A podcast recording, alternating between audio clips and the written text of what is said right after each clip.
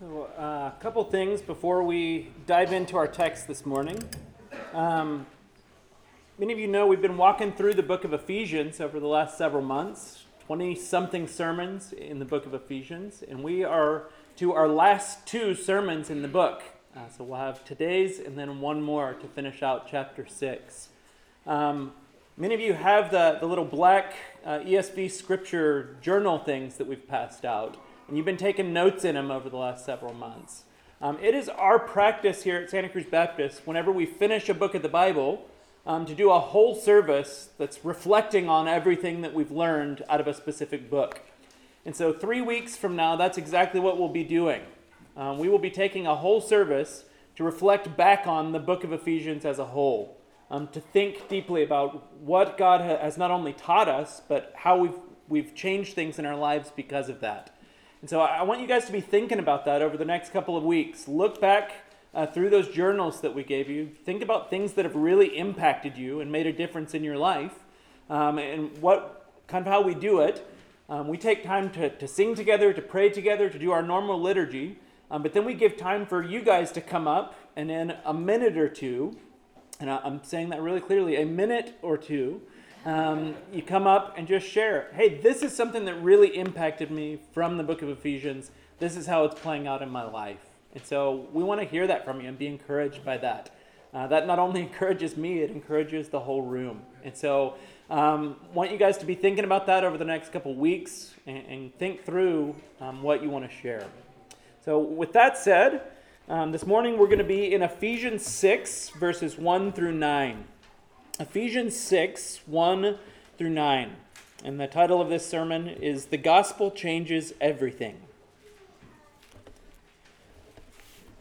I'm sure that most, if not all of you parents, can relate to this.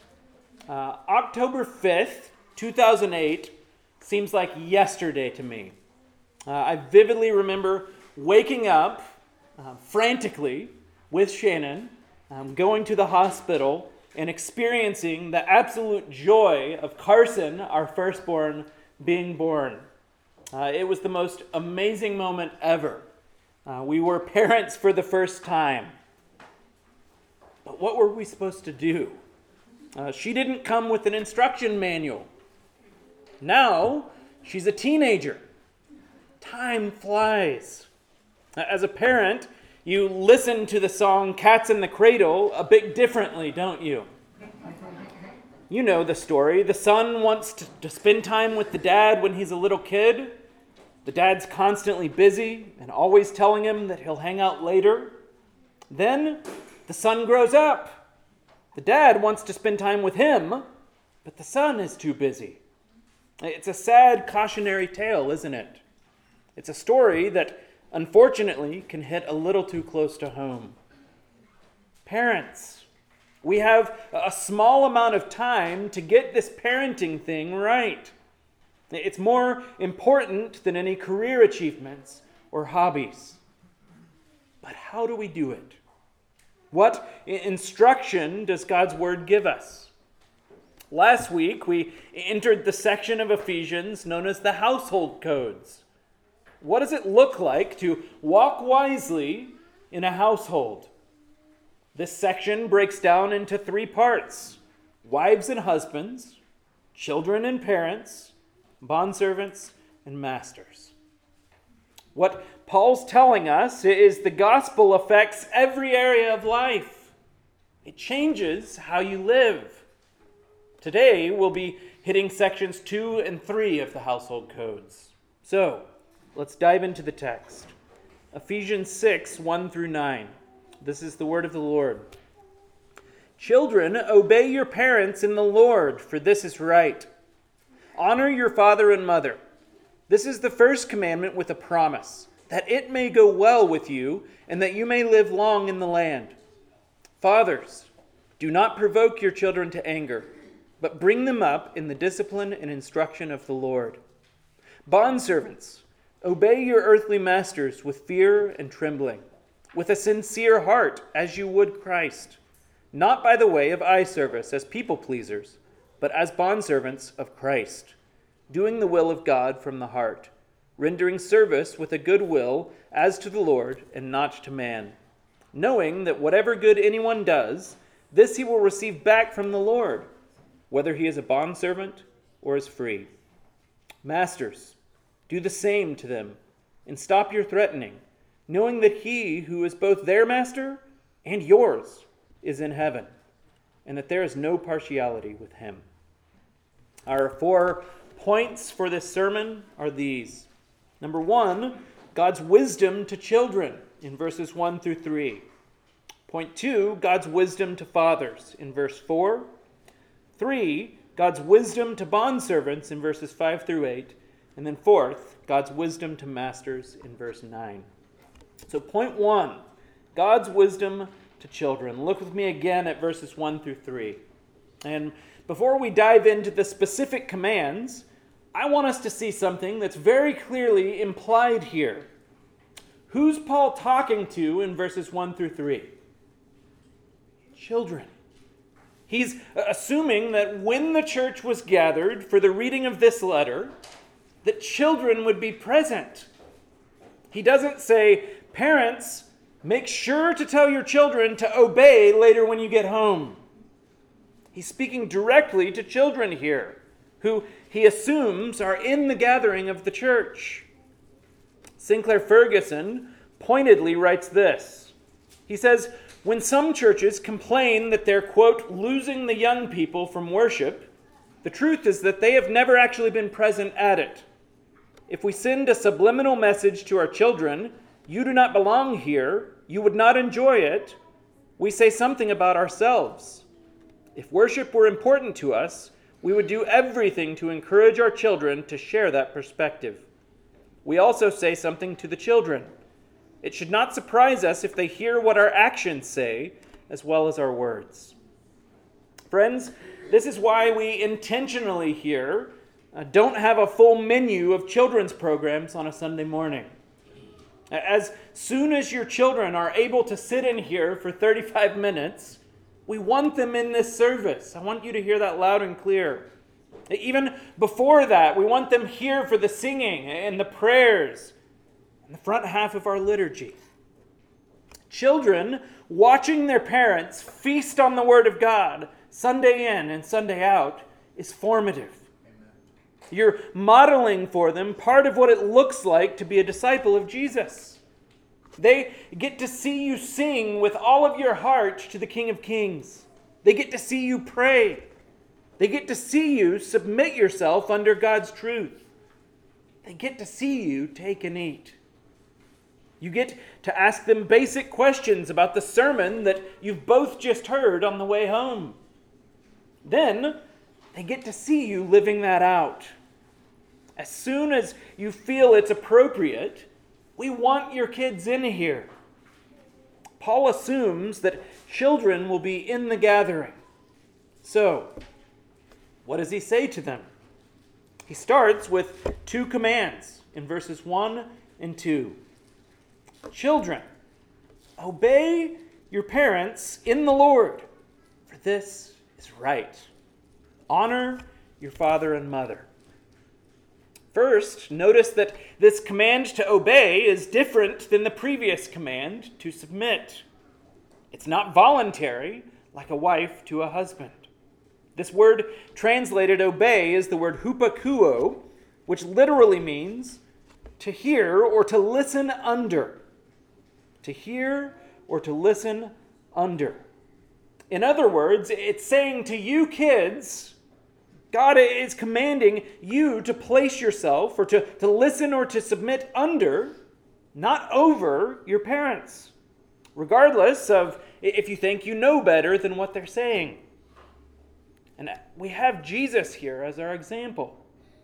Think about this Jesus was fully God, the wisest human to ever walk the planet. Yet, he obeyed his parents. Look at this. In Luke chapter 2, Jesus is in the temple with the teachers of the law. Luke chapter 2, verses 46 and 47, he says, it says, after, the, uh, after three days, they found him, meaning Jesus, in the temple, sitting among the teachers, listening to them and asking them questions. And all who heard him were amazed at his understanding and his answers. The smartest people in the room are amazed at Jesus when he's a little boy. His parents come and find him, and Jesus reminds them of his relationship to God. Verse 49 And he said to them, Why were you looking for me? Did you not know that I must be in my Father's house? What happens? Verse 50 And they did not understand the saying that he spoke to them. Children, have you ever felt misunderstood by your parents? Well, what's Jesus' response? Verses 51 and 52. And he went down with them and came to Nazareth and was submissive to them. And his mother treasured up all these things in her heart. And Jesus increased in wisdom and stature and in favor with God and man. So even when Jesus was misunderstood by his parents, he was submissive to them. He obeyed them. He didn't despise their role in his life. Children, Jesus is your model here. If you've ever thought, you know, I'm young and I really don't know how I can serve the Lord. Here's an opportunity. When you obey your parents, you're serving God. You may even be causing other families to see that your family relationships are different and beautiful in a way that points them to God. Your obedience serves God. Now, What's the context of this command to you, children? Children, obey your parents in the Lord. In other words, God isn't calling you to obey things that would be outside the Lord or contrary to his will. As with last week, God's commands are never for the purpose of sin. Your parents are under the authority of God. That's the sphere of their authority.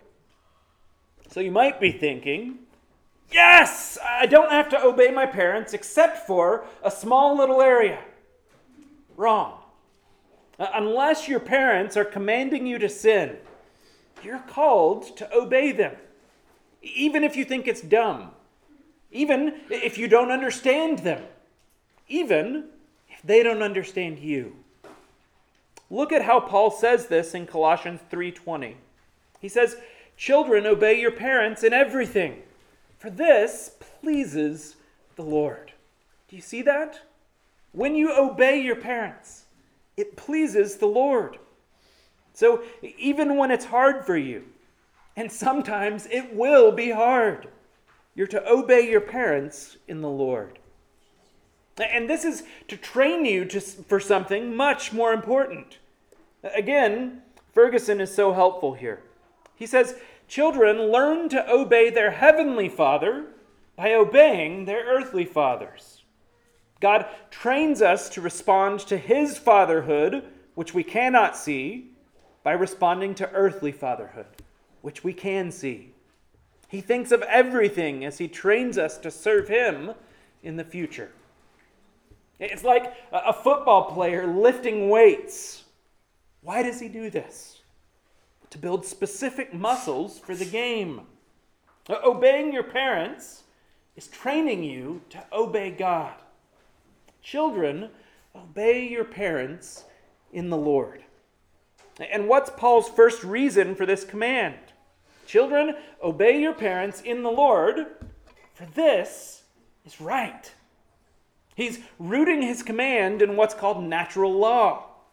He simply says, This is right. Regardless of what culture you're in, this is the expectation of a right functioning society. In fact, when children aren't obeying their parents, this is actually a sign that the culture is heading for destruction. Look at what Paul says in Romans chapter 1. Romans 1 28 through 31. It says, And since they did not see fit to acknowledge God, God gave them up to a debased mind to do what ought not to be done.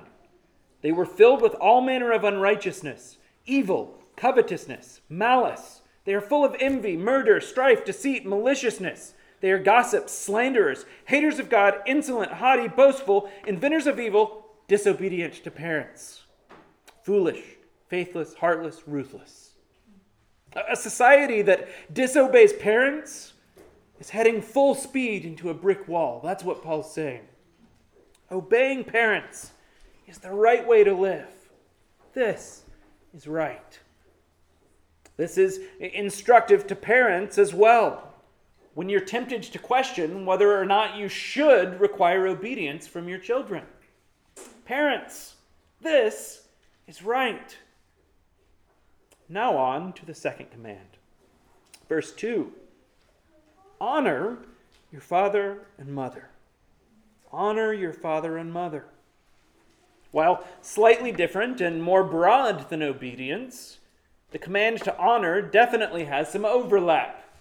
If you're disobeying your parents, you're certainly not honoring them.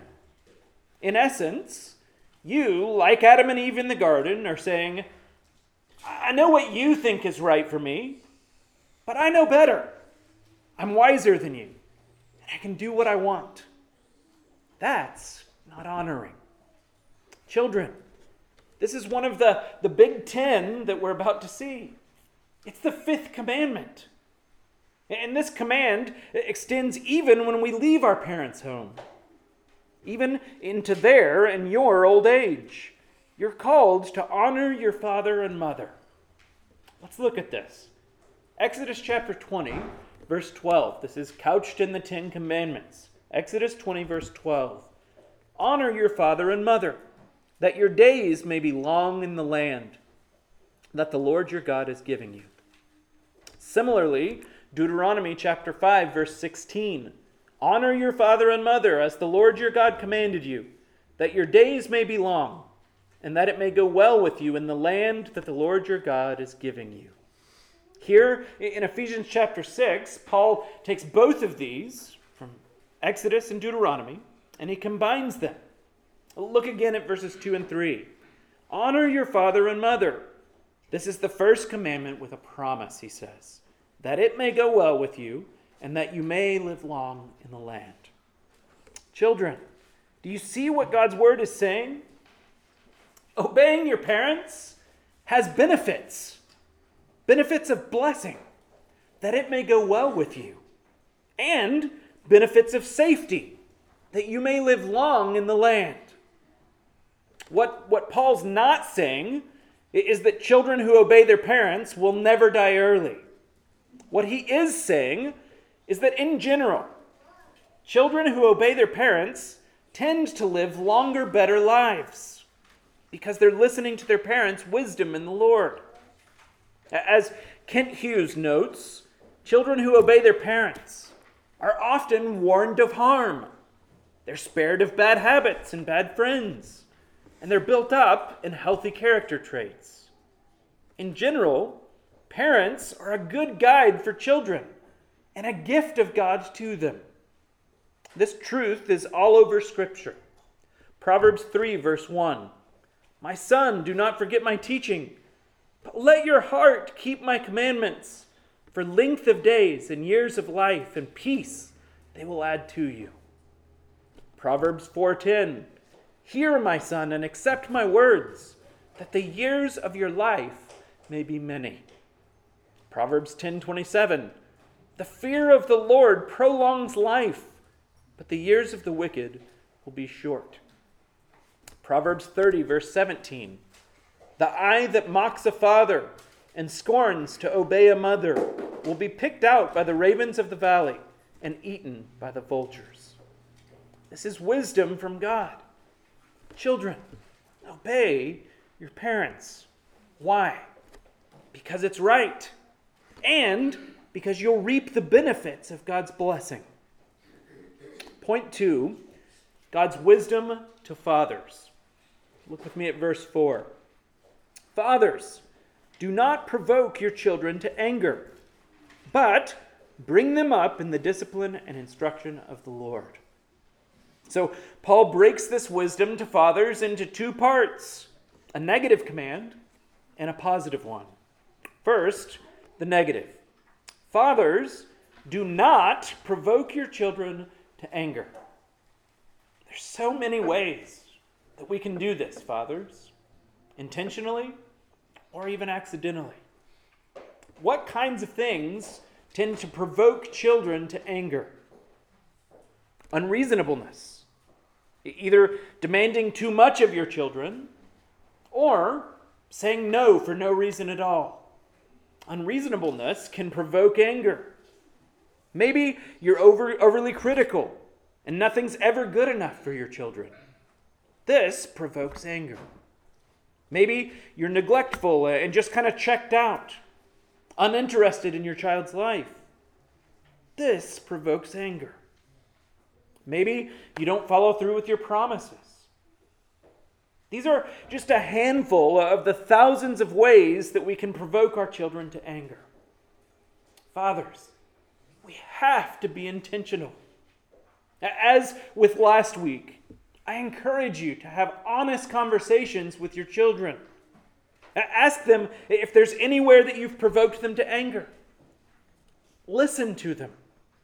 If necessary, repent and ask for forgiveness. Fathers, do not provoke your children to anger.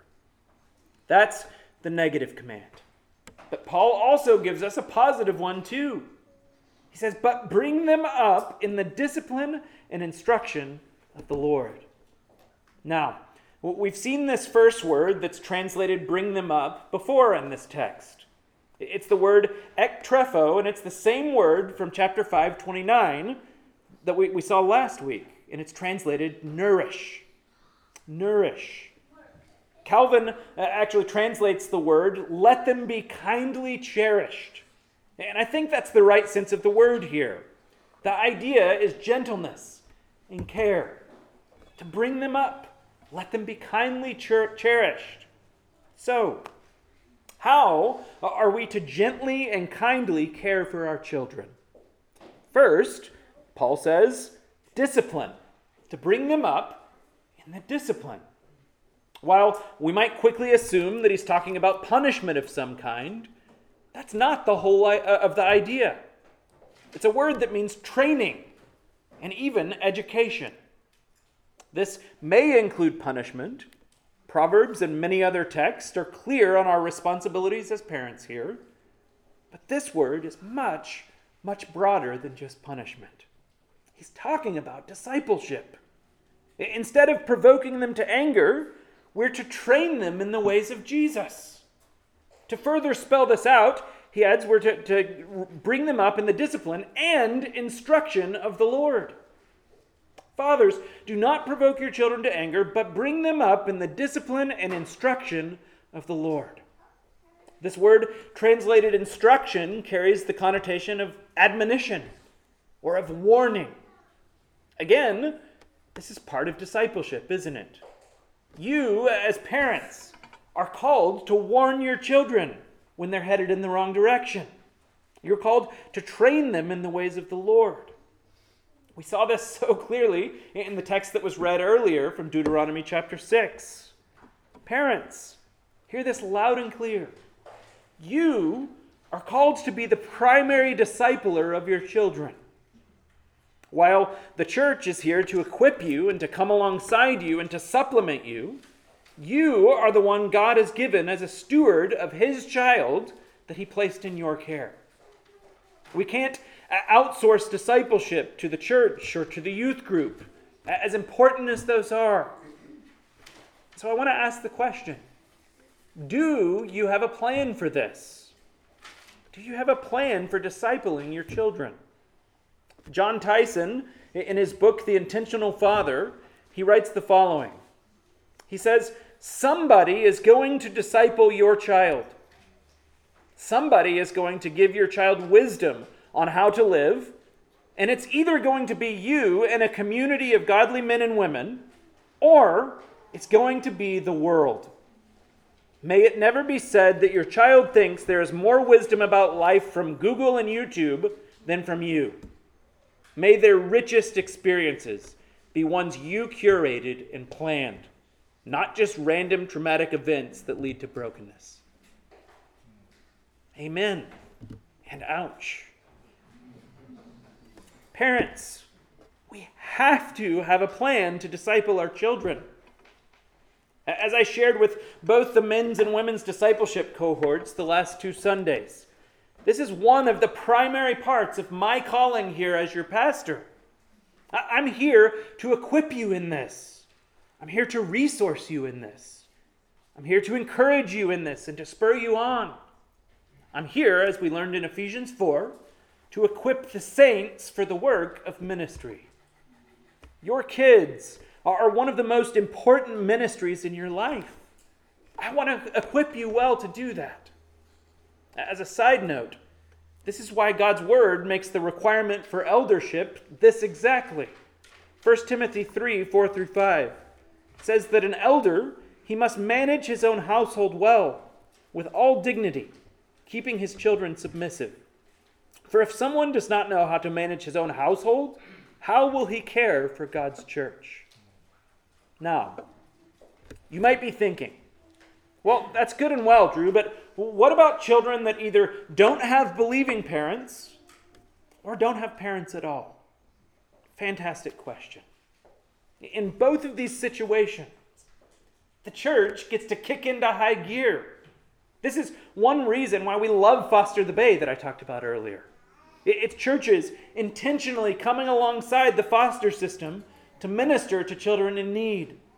In fact, this is the story of Rob's barber here in Santa Cruz. He, he moved to the U.S. from Vietnam by himself as a child, and he ended up in the foster system. Well, he was placed in a Christian home where they took him in and they took him to church. They taught him the gospel and they discipled him. He followed Christ and is forever changed to this day. Here's my point in situations where there's not a Christian parent in the mix, the church gets to be the church and disciple these precious children who are made in the image of God. In all other situations, parents are called to be the primary disciplers of their children.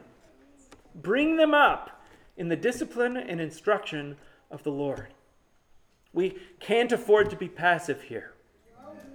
Let's continue on in the text. Point three God's wisdom to bondservants, verses 5 through 8. Now, before we move forward, I need to make some preliminary comments here. It's so easy here to just jump straight to the application that this applies to employers and employees. And ultimately, it does.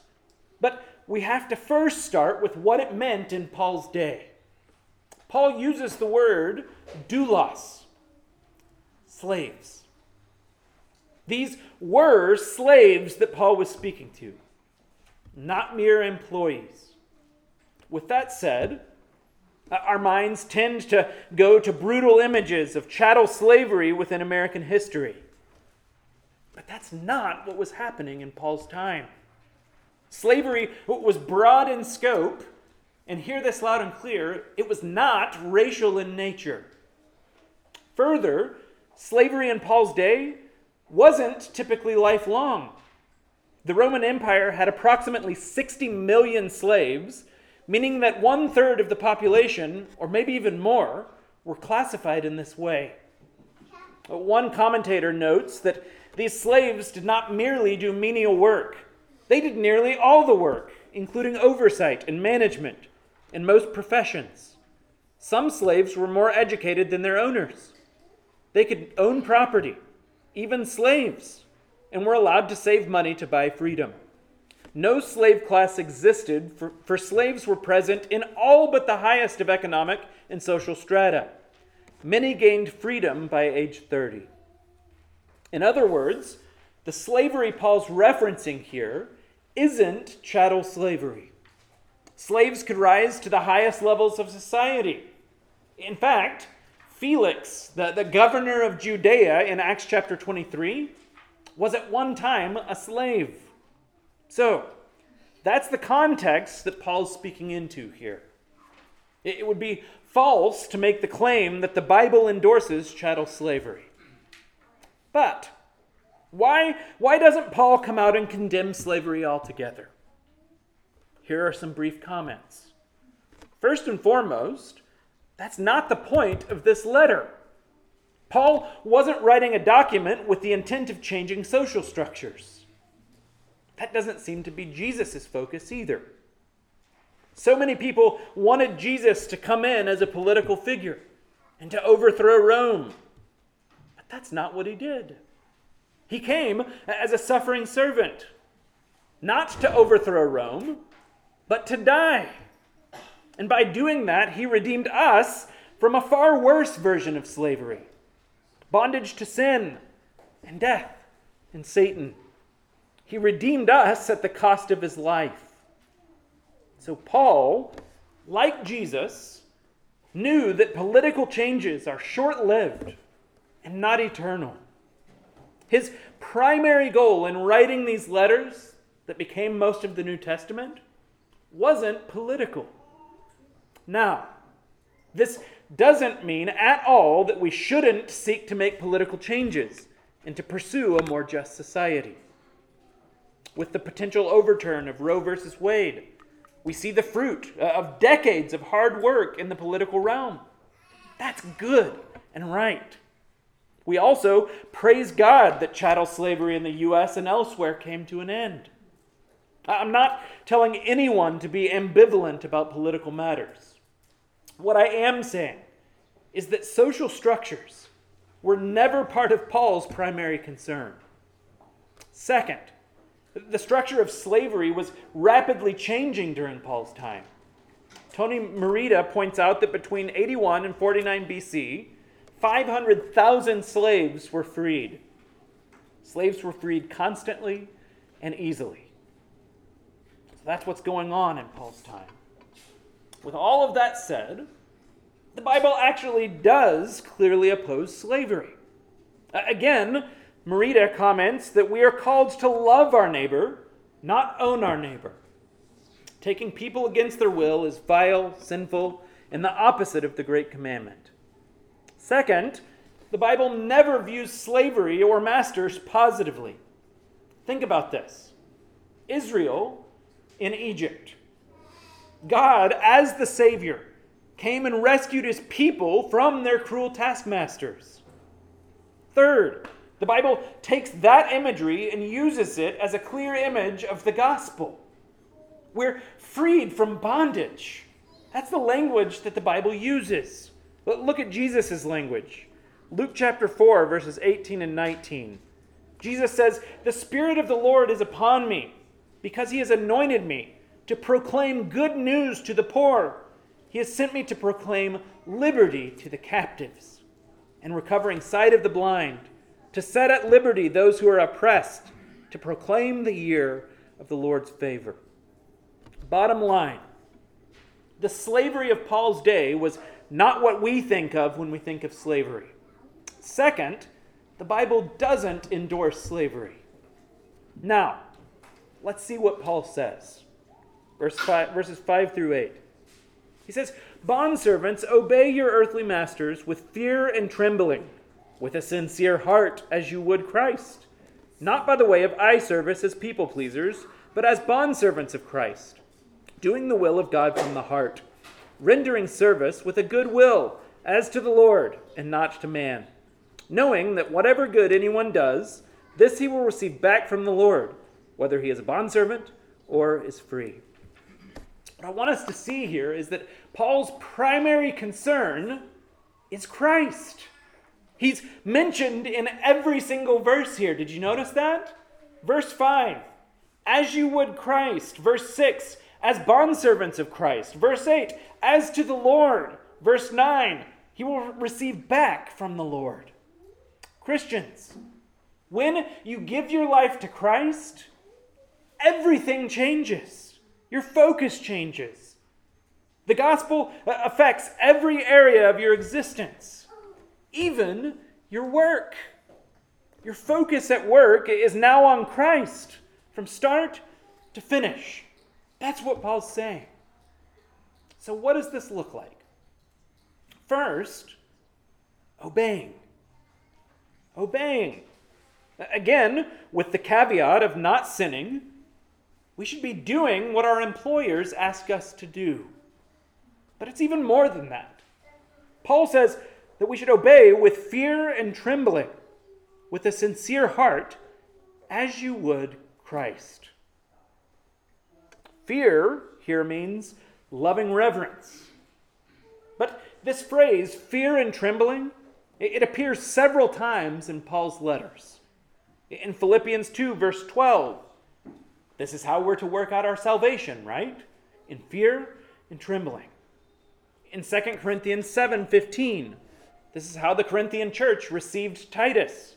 It says, And his affection for you is even greater, as he remembers the obedience of you all, how you received him with fear and trembling. Ferguson points out that in both of these cases, the phrase fear and trembling describes a loyalty whose nervousness lies in the thought that a loved one might be let down. Is this how you approach working for your boss? Or uh, are you typically defiant, questioning everything? Or at best, just clocking in and clocking out? Paul says that a Christian at work is different. A Christian at work is different. Why? Because we're not just working for our boss, we're working for Christ. And so I'll ask us this if Christ were your boss, how would you work for him? Obediently, joyfully, with a heart that honors him. That's how we should work for our earthly bosses. And Paul spells this out even further in the next couple verses. Verse 6 Not by the way of eye service as people pleasers, but as bondservants of Christ, doing the will of God from the heart. What's he saying? He's saying, yet again, in another way, you're not just working for your boss, you're working for Christ. You don't just work hard when your boss is present. And you don't just work to impress or please your boss. You work to do the will of God who's always aware of what you're doing and why you're doing it. Do you see that? A Christian work ethic is a strong work ethic, but it involves a Godward heart focus and motivation. Verse 7 it's almost the same thing. He says, rendering service with a good will as to the Lord and not to man. Do you think Paul's trying to clearly get across a point here? Yes. He is. Do you see how this changes things if maybe you have a bad boss? Again, this isn't saying that you shouldn't try to make a change if you've got a bad boss, if that's available. But if you've got a bad boss, Christian, you're ultimately not working for him. You're working as to the Lord and not to a man. You can glorify God while working under a bad boss. You can also do it with a joyful heart. This is flat out different than the non believing world, world around us, isn't it? Most employees tend to grumble, gossip, clock in and out with no real sense of purpose. But not the Christian. A Christian employee is different because they work for Christ. In fact, they represent Christ through how they work. Now, what's the motivation for such work? Look at verse 8. Knowing that whatever good anyone does, this he will receive back from the Lord, whether he is a bondservant or is free. Understand this. Our salvation, being, being saved through Christ, our salvation is by grace through faith in Christ, not of works. We're not saved by our good works. We're saved by Christ's finished work on the cross. Yet, this doesn't mean that Christ doesn't give rewards.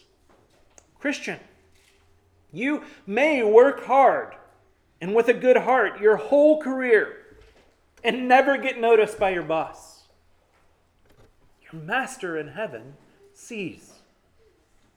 He knows how you've worked. He knows your heart in that work. Nothing escapes his gaze. He'll reward you in heaven. That's what Paul's saying. Further, this doesn't just apply to slaves or bondservants, but to the free. Your social status doesn't mean special or different treatment from God. In other words, Paul recognizes that these slaves that he's talking to will probably eventually gain their freedom. So when that happens, they don't just take all that he said and chunk it out the window at that point. Their freedom doesn't change this posture. Your Christianity changes the way you work. So, we've seen God's wisdom to children, to parents, and to bondservants. Fourth and finally, we see God's wisdom to masters. Verse 9 Masters, do the same to them, and stop your threatening, knowing that he who is both their master and yours is in heaven, and that there is no partiality with him. Do you see how shocking and countercultural this would have been? Everything he just told the bondservants that they're working for Christ, that they're being watched by Christ, that they should work with the will of God as their heart motivation. He tells the masters to do the same to them. Talk about a, a shocking and outrageous command to most first century slave owners. Again, he's saying the gospel affects everything. It changes not only how you work, but how you manage those working for you. If you own a company, or if you're a boss, you're not autonomous. You manage under the eyes and authority of Christ. You too are working for Christ. And look at the two reasons Paul gives for this command. Number one, knowing that he who is both their master, speaking of the bondservants, and yours is in heaven. In other words, Christian masters are fellow slaves before Christ. They'll give an account for how they treated those under them. Second, he says, and there is no partiality with him. There is no partiality with God. Your economic status doesn't give you special privileges with God on the day of judgment. Elon Musk and Jeff Bezos and Bill Gates and you will be judged with the same yardstick on the final day. They won't have a special advantage with God. Both of these truths should sober Christian masters or bosses. It should give them a sense of humility before God. That's Paul's point. A Christian boss is different. The gospel has changed them and shaped the way that they treat those under them because they know that they too are under authority. Here's what we're